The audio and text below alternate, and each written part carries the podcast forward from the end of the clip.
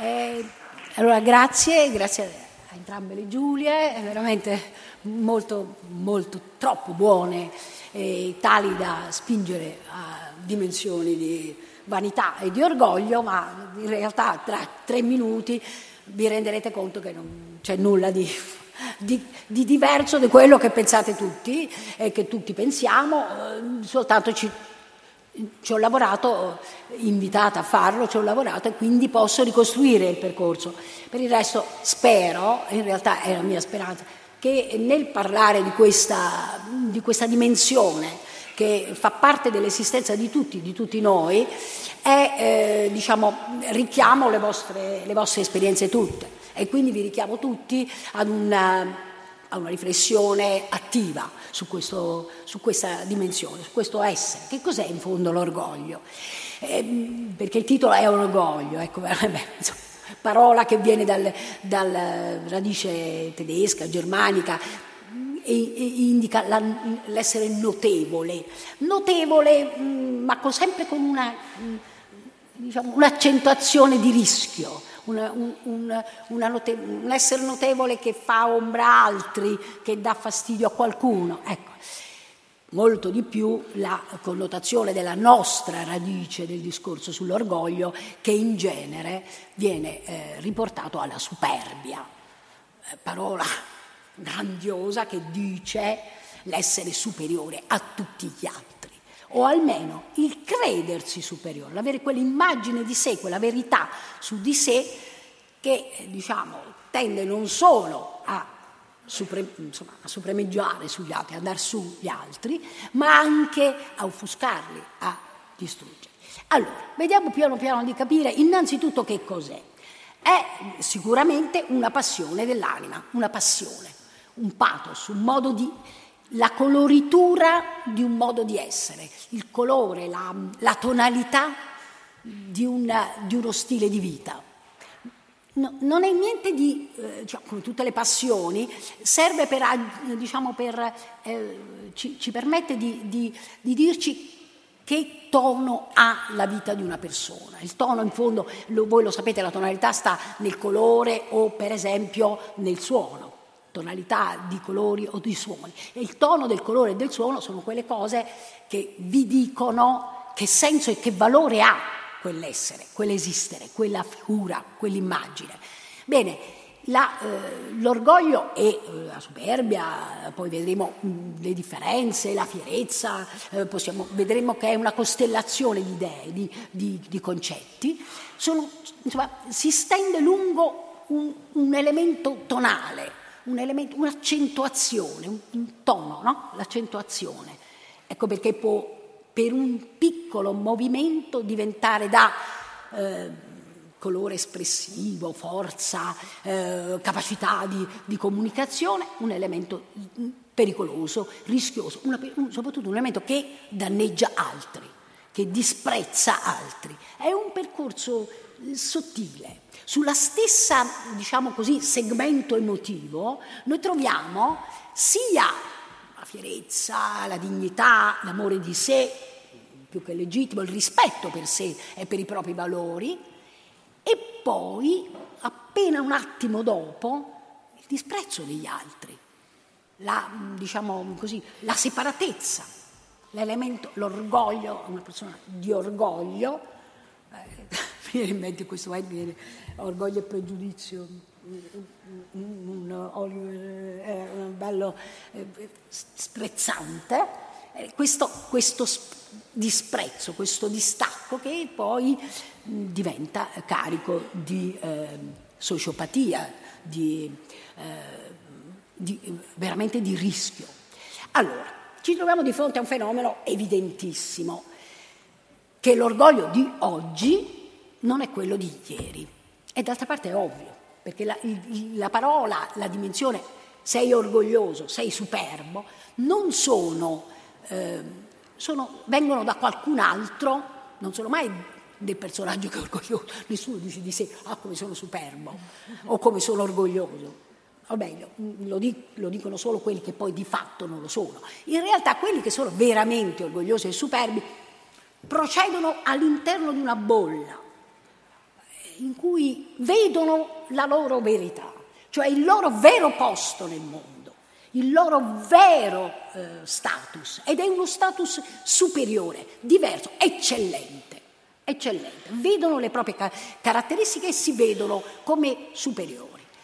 Naturalmente c'è qualcun altro eh, la scena non è, nonostante sia un, una passione dell'identità e quindi del sé che si riferisce a se stessi, di fatto la scena è sempre doppia, c'è sempre un altro che dice ma guarda questo, ma vedi questo, che arrogante, che presuntuoso, che tracotante.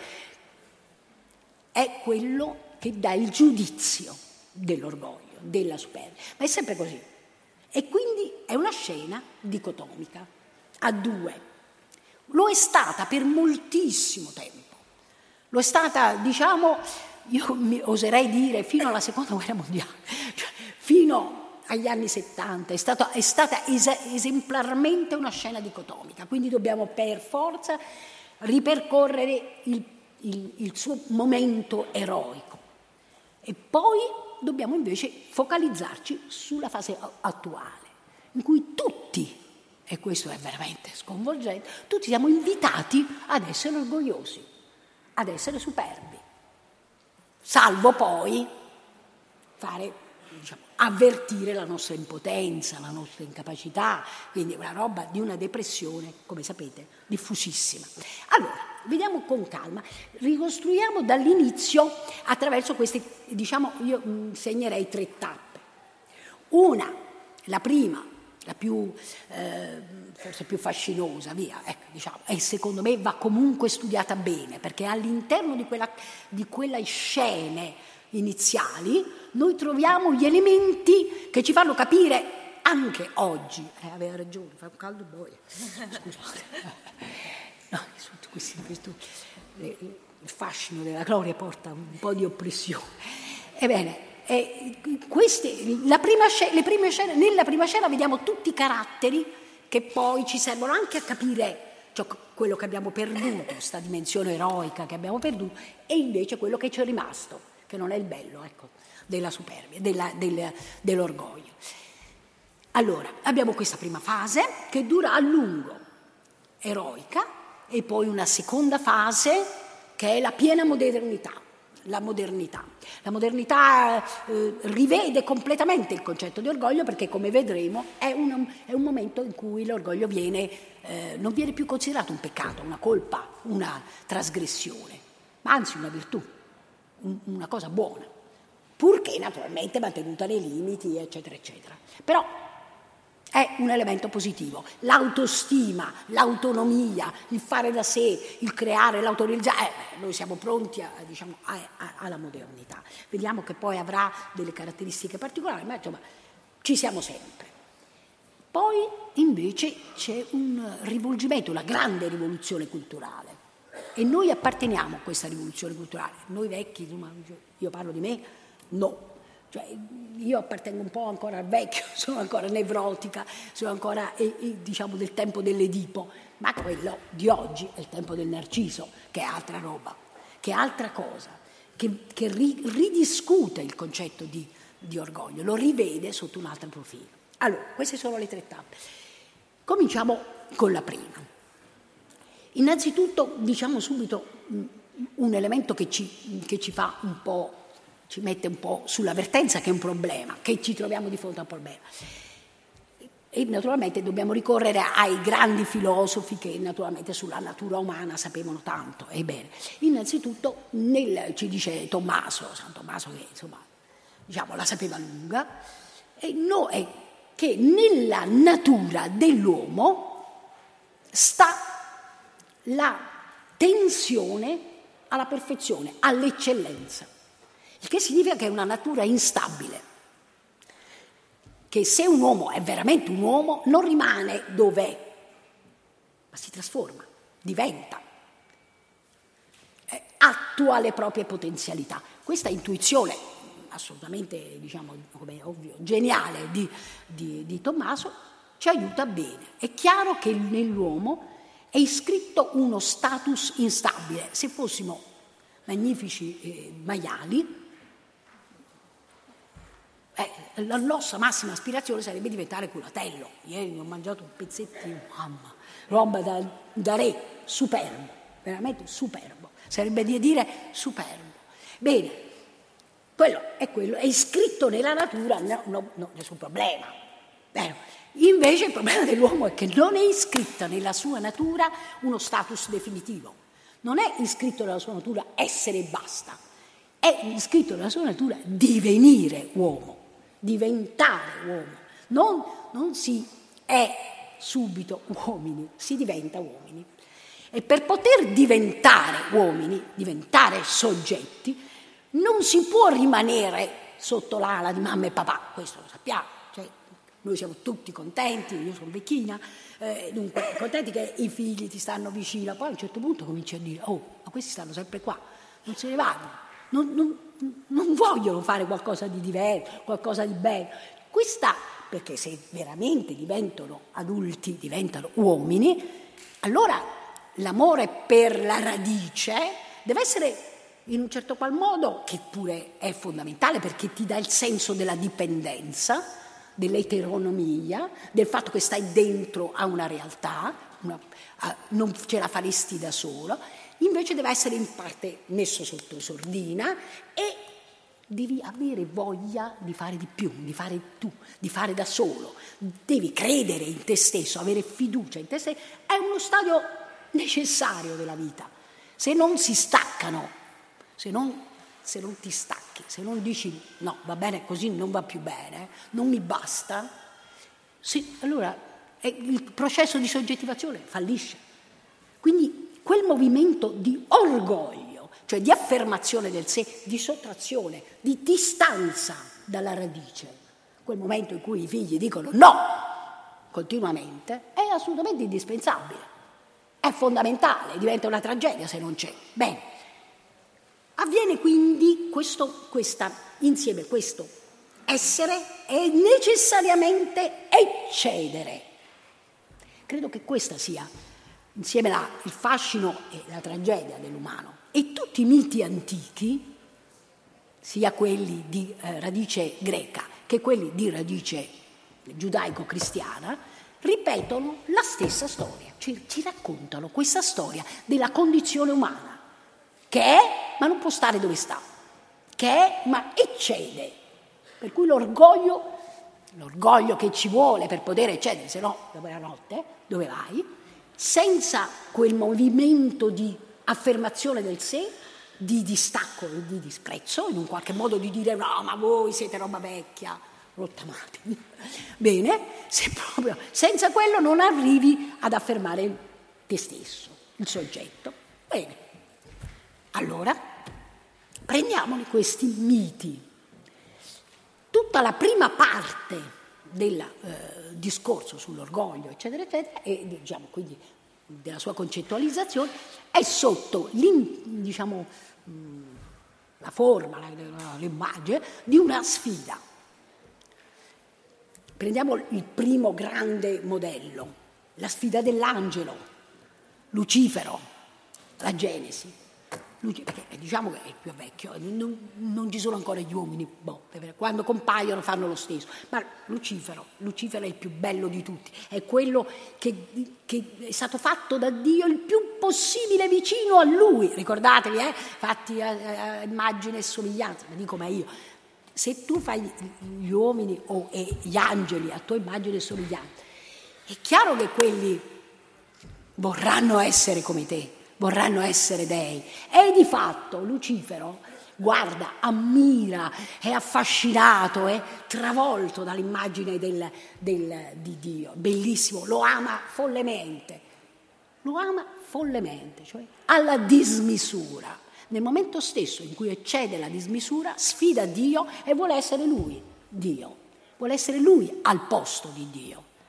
Questa scena primaria, perché immediatamente nell'attimo stesso in cui lo dice, diciamoci la verità, non immaginiamo neanche tre secondi e sta già eh, nel fondo del, del, del trasformato in, in, in, un gelido e nero Satana, nel fondo del cuore della terra, giù. Eh, quindi diciamo che anche Dio, la sua superbia, la fa sentire bene, la fa sentire forte. Eh? No, no, non scherziamo, ecco, non scherziamo. È, è un Dio che non permette, non tollera altro da sé. Questo Dio è l'ordine, è la misura delle cose. Che cosa fa di male Lucifero? Vuole, vede le cose in modo diverso dall'ordine in cui si trova. L'ordine in cui si trova gli sembra non vero, non giusto. Quello che lui vede è un altro. Sono io che valgo di più. Non posso stare sotto. Sono autonomo, sono come Dio, eh, causa sui. Sono io causa di me stesso. Sono io autonomo. Sottolineo queste parole perché poi le trovate pari pari nella cultura moderna. Autonomo, causa di se stesso, volontà che si, che si sottrae al comando, si sottrae alla soggezione. Questo è Lucifero. Forse c'è qualcosa di un po' meno bello, ma insomma, mettiamocelo. Però mettiamo, è proprio quello. Nell'attimo stesso in cui lui afferma tutte le caratteristiche di Dio, che tra l'altro eh, è, eh, diciamo, è suo dovere imitare, nell'attimo stesso in cui fa tutto quello che deve fare, eccede e diventa il massimo male, il nemico, Satana. Non poteva essere andare peggio, poverello. Giù nel fondo del... del, del, del non, non, non, è vicino a noi, ecco, penso, penso di no. E eh, vabbè, è, è, sprofondato.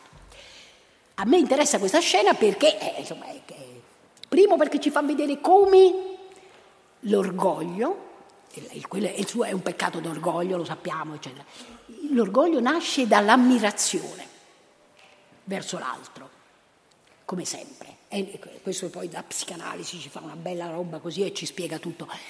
L'amore si rovescia in odio.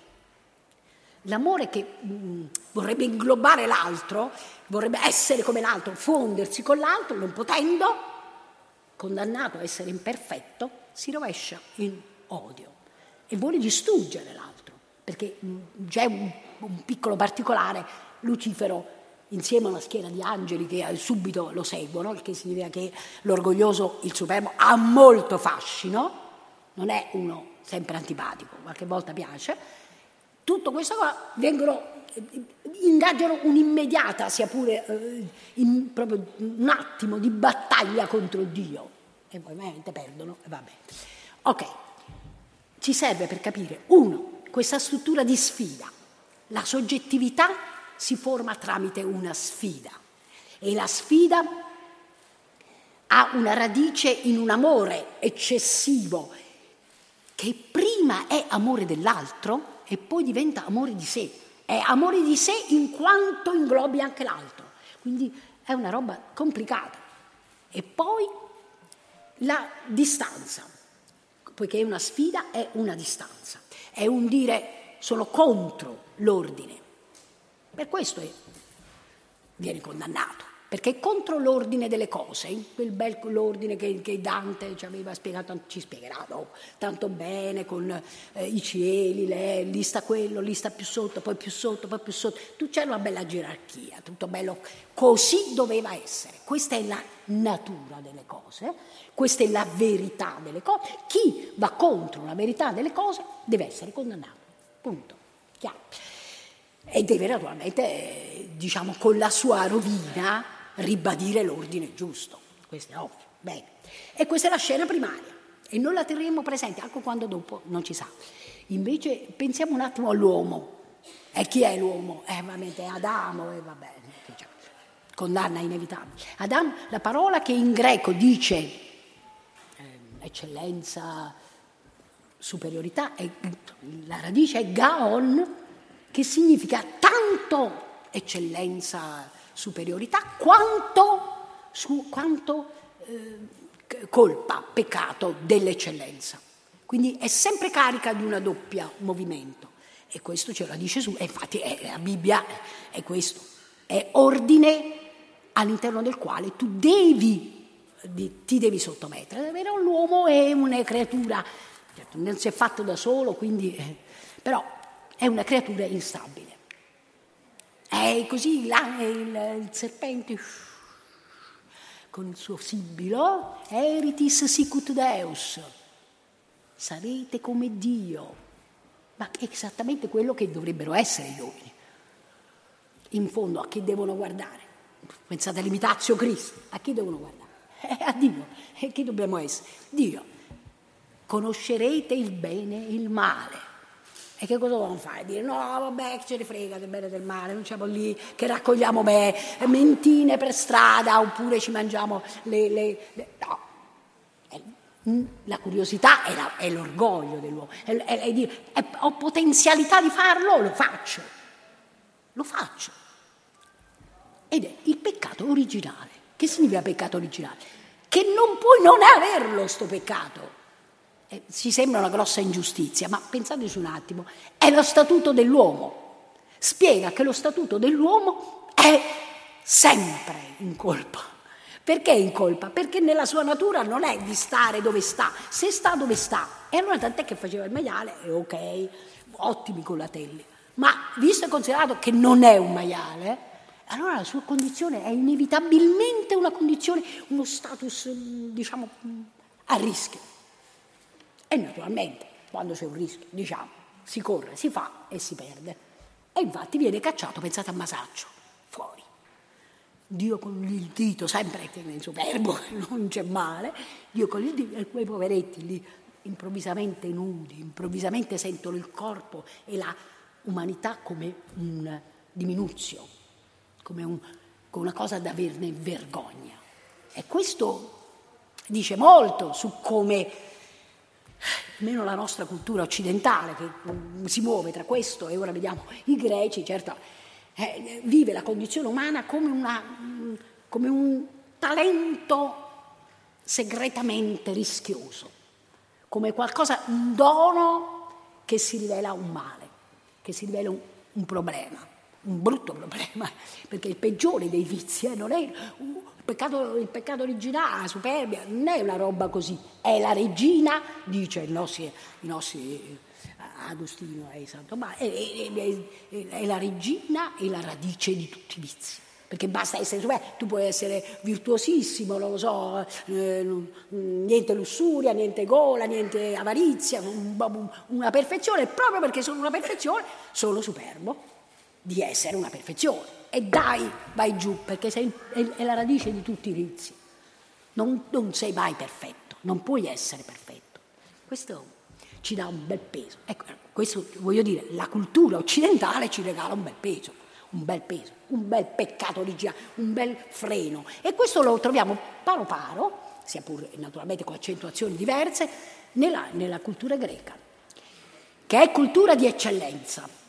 Ah, immaginate la polis, la cultura di, dove, dove, eccellere, fare bene, fare alla grande, vincere le gare, essere il migliore, eh, conta. E proprio per questo una cultura anti, eh, che condanna questa, questa eccellenza, perché ne ha paura come ha paura del tiranno, no? È una cultura antitirannicida, antitirannica, perché continuamente preoccupata che nella democratica polis qualcuno eccede, qualcuno che vale di più, qualcuno che... È importante questo. E allora, che cosa c'è nella cultura greca? Ma la, ma la cultura greca ha una sola colpa, una sola colpa, puoi fare quello che vuoi. L'unica cosa che non puoi fare è libris, lubris, la, eh, è la parola greca per dire l'eccedenza la dismisura. Tu devi stare nella misura, pur avendo naturalmente poi il culto di quello che lancia il giavellotto più lontano, di quello che ha il fisico più perfetto, di quello che ha l'intelligenza più grande, però nella misura. Altrimenti, Libris, e vi ho, vi ho copiato una cosa, ecco, Eschilo la, che fa una condanna di Libris troppo bello, guarda, dal Prometeo incatenato, perché Prometeo è, diciamo, è una, la classica figura della sfida agli dei, sfida all'ordine, l'ordine che non vuole che gli uomini abbiano il fuoco e lui lo sfida. Bene, condannato ovviamente, tracchete, eh, non esiste mai, non c'è sempre la condanna, non esiste proprio che tu vinci, non esiste, punto. Ebbene, Eschilo commenta, cumuli di cadaveri fino alla terza generazione ancora parleranno muti e diranno agli uomini che al mortale ogni eccesso è precluso. Ubris dà come frutto spighe di rovina e raccoglie un grande messe, una grande messe di pianto. Bello, eh? diciamoci.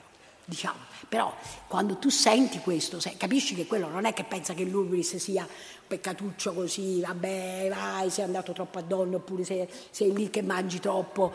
No, l'ubris è uno stato dell'anima. E quanto più sei grande, quanto più sei magnanimo, quanto più talento hai, quanto più sei un eroe, tanto più sei esposto all'ubris. E infatti gli eroi sono tutti esposti all'ubris. Però la tragedia ci insegna una piccola cosa, questo per consolarci, se no diciamo, ma allora è una, è una, sfiga totale. Siamo fatti in modo da, da star male, essere poi puniti per un male che sta nella nostra natura. E che diavolo.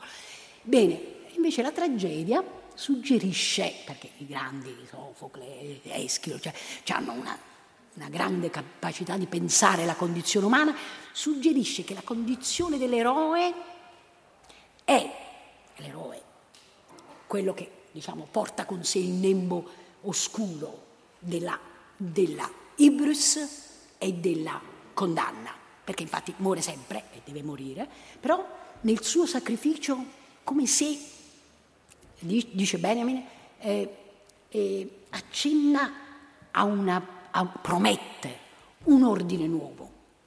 Non lo riesce a segnare perché non ha voce, perché appartiene all'ordine del mito.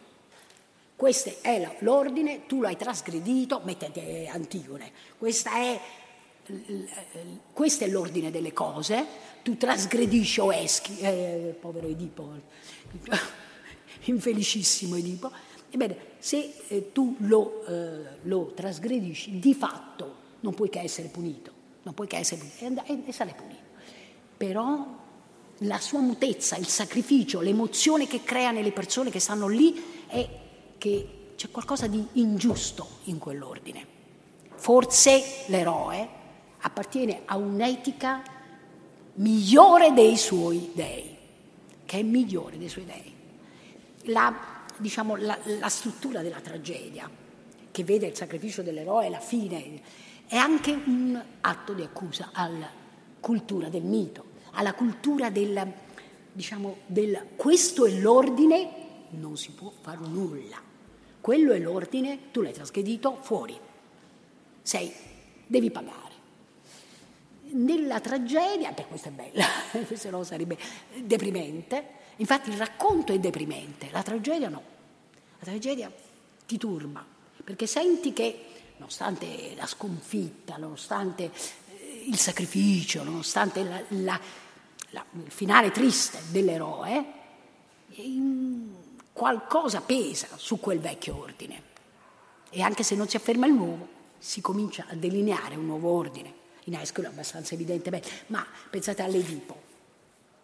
Edipo è, è, è, è l'uomo, e vabbè poverello, è proprio l'immagine dell'uomo, è lui che sfida la, la sfinge, il, mostro, il mostro dell'animalità, vero? E però e coltiva quella che è la cultura dell'uomo, quella, quella, che è la natura dell'uomo. L'uomo deve sapere, l'uomo, vabbè, non, come, anzi lui dice addirittura eh, eh, quando la Tebe, vabbè sapete, no, Tebe perché la malattia, cioè, eh, lui si prende l'incarico di capire e di ricostruire tutto dall'inizio, proprio tipico, tipico orgoglio della conoscenza. E cosa conoscerà? Naturalmente conoscerà questa cosa sventata questa sventura incredibile, questa sventura, perché non sapeva nulla, diciamocelo, mica sapeva che mamma, il padre, cioè tutto, no, non sapeva nulla. E lui si acceca, perché trasforma la sventura in colpa per poterla dominare, per poter dire, va bene, ho sbagliato, così posso un domani non sbagliare. È proprio la sventura, la, quella, colpa, quella cosa misteriosa che colpisce senza che tu sai per niente, che tu non sei colpevole perché non hai scelto, che Edipo trasforma in una colpa. Preferisce, preferisce punirsi. Mentre il coro dice, ma scusa, sventura, sventurato, oh povero sventurato. E invece lui dice no, io è cieco, io preferisco cominciare a punirmi, perché punire significa entrare nel mondo della moralità, sia pure assurda. E questa è un'accusa a tutto quel mondo, a tutto quel blocco. L'ordine è questo, non puoi fare nulla, il destino è questo. Naturalmente poi, vabbè, poi c'è l'Edipo Colonna, quindi doppiamente eh, diciamo, la, la, ripresa della figura di, di, di, di Edipo, che appunto attraverso il dolore riconquista il suo status di uomo, anzi conquista il pieno status di uomo. Vabbè, comunque mm, mm, non voglio, far perdere troppo tempo attorno a questi vecchi miti, ma questi vecchi miti raccontano la condizione umana e raccontano la struttura della sfida che c'è nella condizione umana. L'essere e il, il diventare e insieme però essere anche condannati perché siamo così. Bene. Che cosa succede? Ah, beh, potremmo, potremmo, la stessa struttura di sfida vale naturalmente anche nella, nella, cultura cristiana dopo. Eh, tutto il disciplinamento, il disciplinamento, tu, tu, tu, il sistema dei peccati, il disciplinamento dei monaci, i monaci che devono sottoporsi al eh, cilicio, la cosa, a non mangiare, non fare, non sono forme, sono forme di um, umiliazione che l'uomo fa su di sé, questa, questa roba, questa scena dicotomica, questa sfida, entra in crisi profonda e si trasforma, ma non perde la sua struttura dicotomica nella modernità, nel moderno. Il moderno naturalmente albeggia con il capitalismo, perché è il vero moderno, il borghese, il mercante. il mercante deve avere autostima, il, eh, deve essere pronto alla competizione. Il valore dell'orgoglio, dell'orgoglio inteso come mm, amore di sé, self-love, o dice Mandeville self-liking, preferire se stesso. Ma in fondo tra i due mm, preferisco me. È normale, diventa la logica economica e si afferma con il tramonto dell'ordine già fatto è il trasferimento di quest'ordine nel, in un ordine di radice antropologica. È l'uomo a decidere qual è l'ordine. Questo non significa che Dio sparisce, non sparisce, entra, si discioglie, si dissolve all'interno dell'anima e diventa la eventuale coscienza. Dico eventuale perché non si vede più tanto. Ecco. È, è la coscienza che ti deve dire stai eccedendo. Il tuo orgoglio sta diventando un elemento sociopatico, cioè tu stai andando contro, contro che? Contro l'ordine della società. Il nuovo eh, punto, la nuova norma rispetto alla quale si accede è la società. La società. La società è questo strano ente depositario della norma, della normalità. Quella è il luogo della norma e tutto quello che eccede, ecco, nella modernità tutto quello che eccede può anche essere positivo, può anche essere positivo, basta che non sia distruttivo, basta che non distrugga e poi la società mette in, mette in gioco una cosa grandiosa per bloccare la superbia, l'invidia. Tutta la società borghese e mercantile è una società fondata sull'invidia, cioè sul fatto che qualunque diciamo, eccedenza viene fatta oggetto di invidia e quindi di imitazione malevola, bah, cioè di blocco tramite l'invidia. L'invidia è un dispositivo di controllo tra i più forti, anche perché non se ne può parlare, nessuno dice mai che è invidioso, mai. Così per ridere, sono invidioso della tua pasta e fagioli, ma non invidioso vero, perché invidioso vero è è, è, è l'aspetto brutto dell'orgoglio, no? è, l'aspetto che tu vorresti ma non puoi, è l'impotenza dell'orgoglio, quindi è una cosa che nessuno vuole riconoscere, e però è il fondamento della competizione, quindi della gara dell'orgoglio all'interno della società borghese.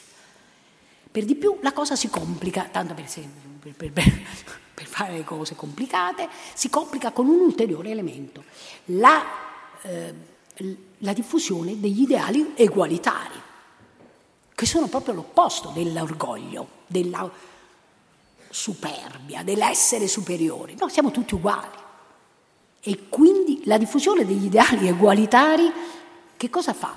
Sposta l'elemento dell'orgoglio e dell'affermazione di sé dal soggetto individuale, individuo, alla entità collettiva, la nazione, la razza, oppure entità ideale, la giustizia, la libertà, rispetto alle quali noi, il nostro ideale immaginario si identifica.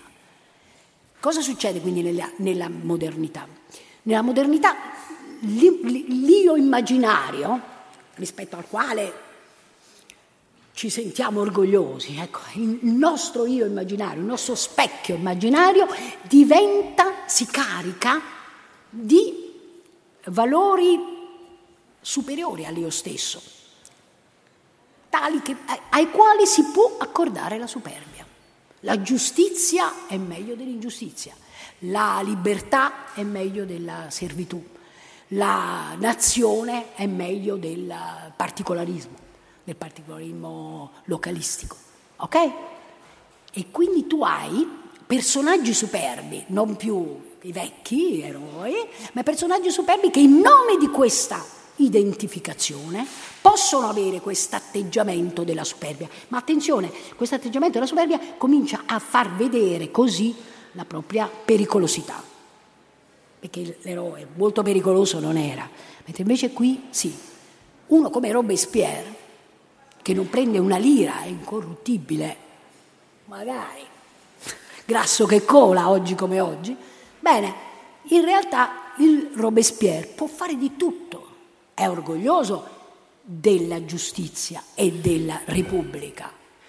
E poi in nome della giustizia, della Repubblica, mettiamoci anche la storia che lo giustifica, può separare i buoni dai cattivi, può eh, svolgere quello che, nella, che ci interessa poi dell'orgoglio, questa distanza, questa separatezza che diventa disprezzo.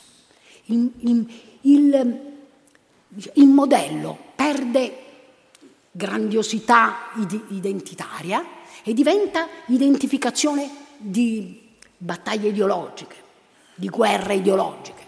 E in quelle guerre ideologiche noi riscontriamo a livello comunitario, a livello collettivo, le stesse dinamiche della soggettività individuale. E quali sono queste dinamiche?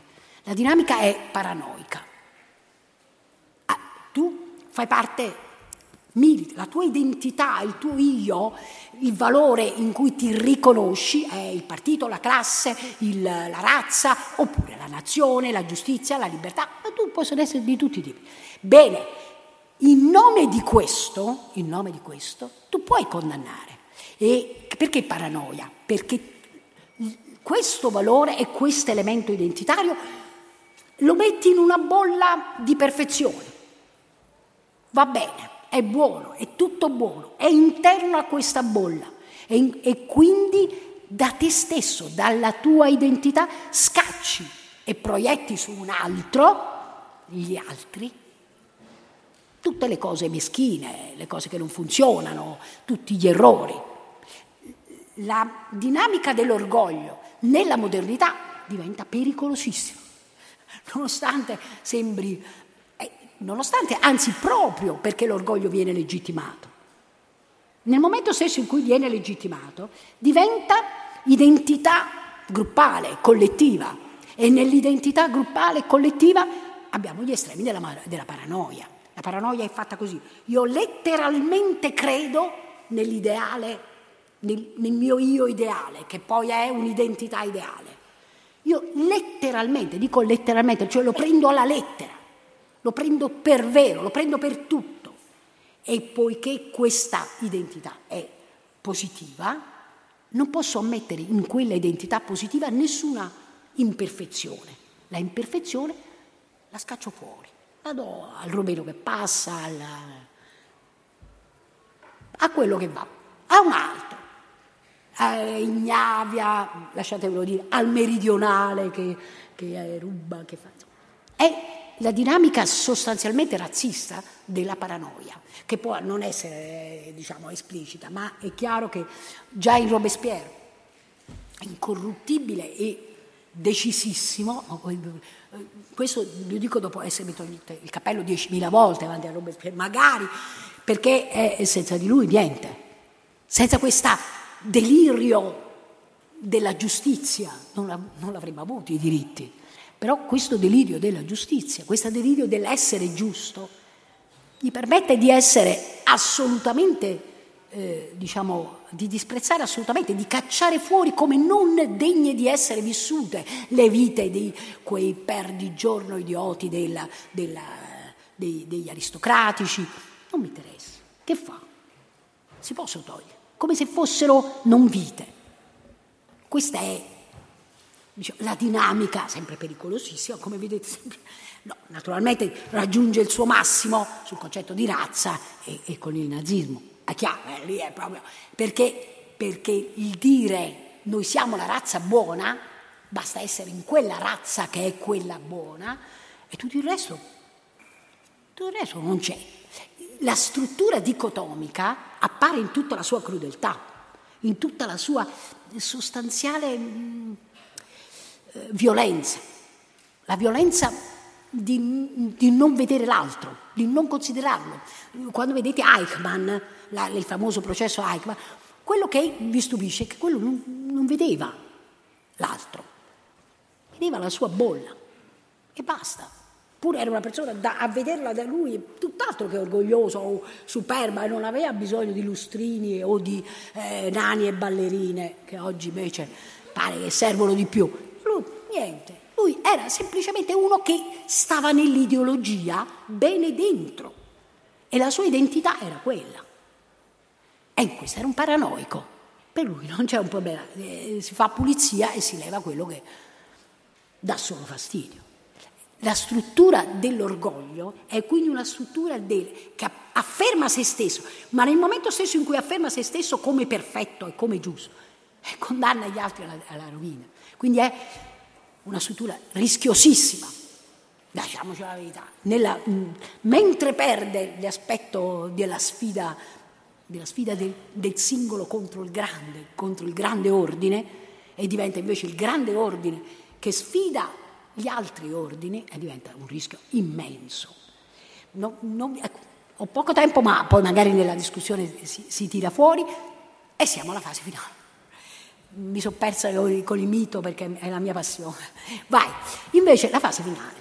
Che cosa succede quando da 30 anni a questa parte qualcosa di più di 30 anni, eh, con una grande rivoluzione culturale, ma una grande rivoluzione culturale, la, eh, la, il processo di diventare soggetti perde quella struttura di sfida, io buono, tu cattivo, io meglio, tu meno buono, e diventa, tutti hanno, devono affermare se stessi, tutti devono godere. Questo è l'obbligo, il desiderio dilagante. Attenzione, questo significa trasformare il processo di soggettivazione. Noi sappiamo che il processo di identificazione è il luogo dove si, si svolgeva la tragedia tra, dell'orgoglio. Essere troppo, essere poco, dover essere ma non riuscire a... Beh, tutto questo si trasforma perché cade l'imperativo in, dell'interdetto. Puoi essere quello che vuoi perché devi seguire il tuo desiderio. Il desiderio, intendiamo, il desiderio viene inteso come energia vitale, come inclinazione, come godimento. E qui ci sono un sacco di errori, perché non è così, naturalmente non è così. Però attenzione, eh, è un discorso politico questo, non è il discorso di casa nostra. Eh, Margaret Thatcher, che nel suo piccolo era capace di sintesi in, incredibili, diceva un, l'economia è un mezzo, l'obiettivo sono le anime. Cambiare le anime è il vero, questo è il governo delle anime, è il vero obiettivo della politica. Governo delle anime, cioè governo dei desideri, governo dell'essere, come le anime sono i corpi, anime come corpi, governo del desiderio. Liberare il desiderio, spingere all'autorealizzazione, all'autogoverno, all'autonomia totale, mito delle, dei, dei, dei, dei, ragazzini che lavorano divertendosi e si divertono lavorando, eh, garage eh, dove si diventa ricchi come Bill Gates, cazzate del genere. Insomma, ecco. No, però questo è importante, perché significa che tu sei tu padrone della tua vita, tu, tu lo devi fare. Non c'è nessun problema, nessuno ti dirà sei orgoglioso, sei superbo, nessuno. E perché dovrebbero? Anzi, è un imperativo la, l'autorealizzazione, l'empowerment. Vai. Solo che c'è qualcosa di strano. In una grande cultura, tutta centrata su eh, non chiamiamolo orgoglio, sull'autoaffermazione, l'autostima, l'autorealizzazione, dai e fate il suo, eccetera, si diffondono depressione, senso dell'impotenza, incapacità a vivere a questo livello dell'io ideale. Noi scopriamo molto semplicemente che il nostro ideale di, di eh, desiderio in azione in realtà fa sparire il desiderio. Magari avessi sta voglia, depressi e soprattutto impotenti. Questo è terribile, perché mentre si accentua enormemente l'aspetto dell'orgoglio, cioè l'egolatria, il fatto che tu sei centrato su te stesso, il, la tua passione è passione di te stesso, e quindi ognuno di noi ha passione per se stesso, self-linking, si preferisce a tutti gli altri, però nel momento stesso è anche, si trova di fronte una scarsa voglia, una scarsa, un senso di, eh, di, di, di, impotenza, di insufficienza, di inadeguatezza, sia rispetto a questo io ideale che finisce con l'imitare eh, quello che va più di moda, quello che è più bello semplicemente per imitazione, ma naturalmente deprimendosi perché non è mai come quello. E nessuno lo condanna, perché non c'è il giudizio. Tu sei buono, tu sei cattivo. C'è la valutazione, che è molto meno. Tu vali un poco meno dell'altro. Basta dire questo. Tutti, tutti siamo ammessi al mercato, solo che non valiamo tutti uguali, perché non si può sarebbe il concetto di valore è il concetto della valutazione differenziale. Tu vali un po' l'altro vale però di più. Tu ora vali tanto, ma domani valerai meno. Non sai se varrai di più, di meno, sei sempre lì che non va, che, che stai lì. E, e, quello che dovrebbe essere l'età del massimo orgoglio è l'età della massima depressione e dell'impotenza, che infatti noi avvertiamo fortissima. E questa impotenza, questa eh, mostra, diciamo, come la proiezione su un io immaginario idealizzato, libero dello scontro, che non ha un punto di limite. Quello, quello è il problema. Che cosa, che cosa bloccava l'angelo? La misura, il limite. Se il limite non c'è, tu puoi fare qualunque cosa, puoi, anzi, e fai qualcosa, e fai, e fai, e prova, e dai, e cerca, e, e affermati, e non ce l'hai fatta ancora, ma ce la farai domani, e vai. Alla fine, senza limite, senza limite. Non c'è la possibilità di una identificazione conflittuale, perché il conflitto non c'è, c'è, c'è la competizione, non il conflitto. C'è la gara a chi vale di più, ma non c'è un conflitto. Nessuno esclude nessuno, sono tutti inclusi, mentre invece quello era razzisti, questi dentro, quelli fuori. Non è così ora. Cioè, certo, ci sta anche il razzismo, ma è la valutazione. Sono tutti dentro, solo che stanno ai margini anzi stiamo ai margini, perché siamo sempre ai margini rispetto a qualcun altro. E questo, questo è un problema e lo lascio a voi. Grazie.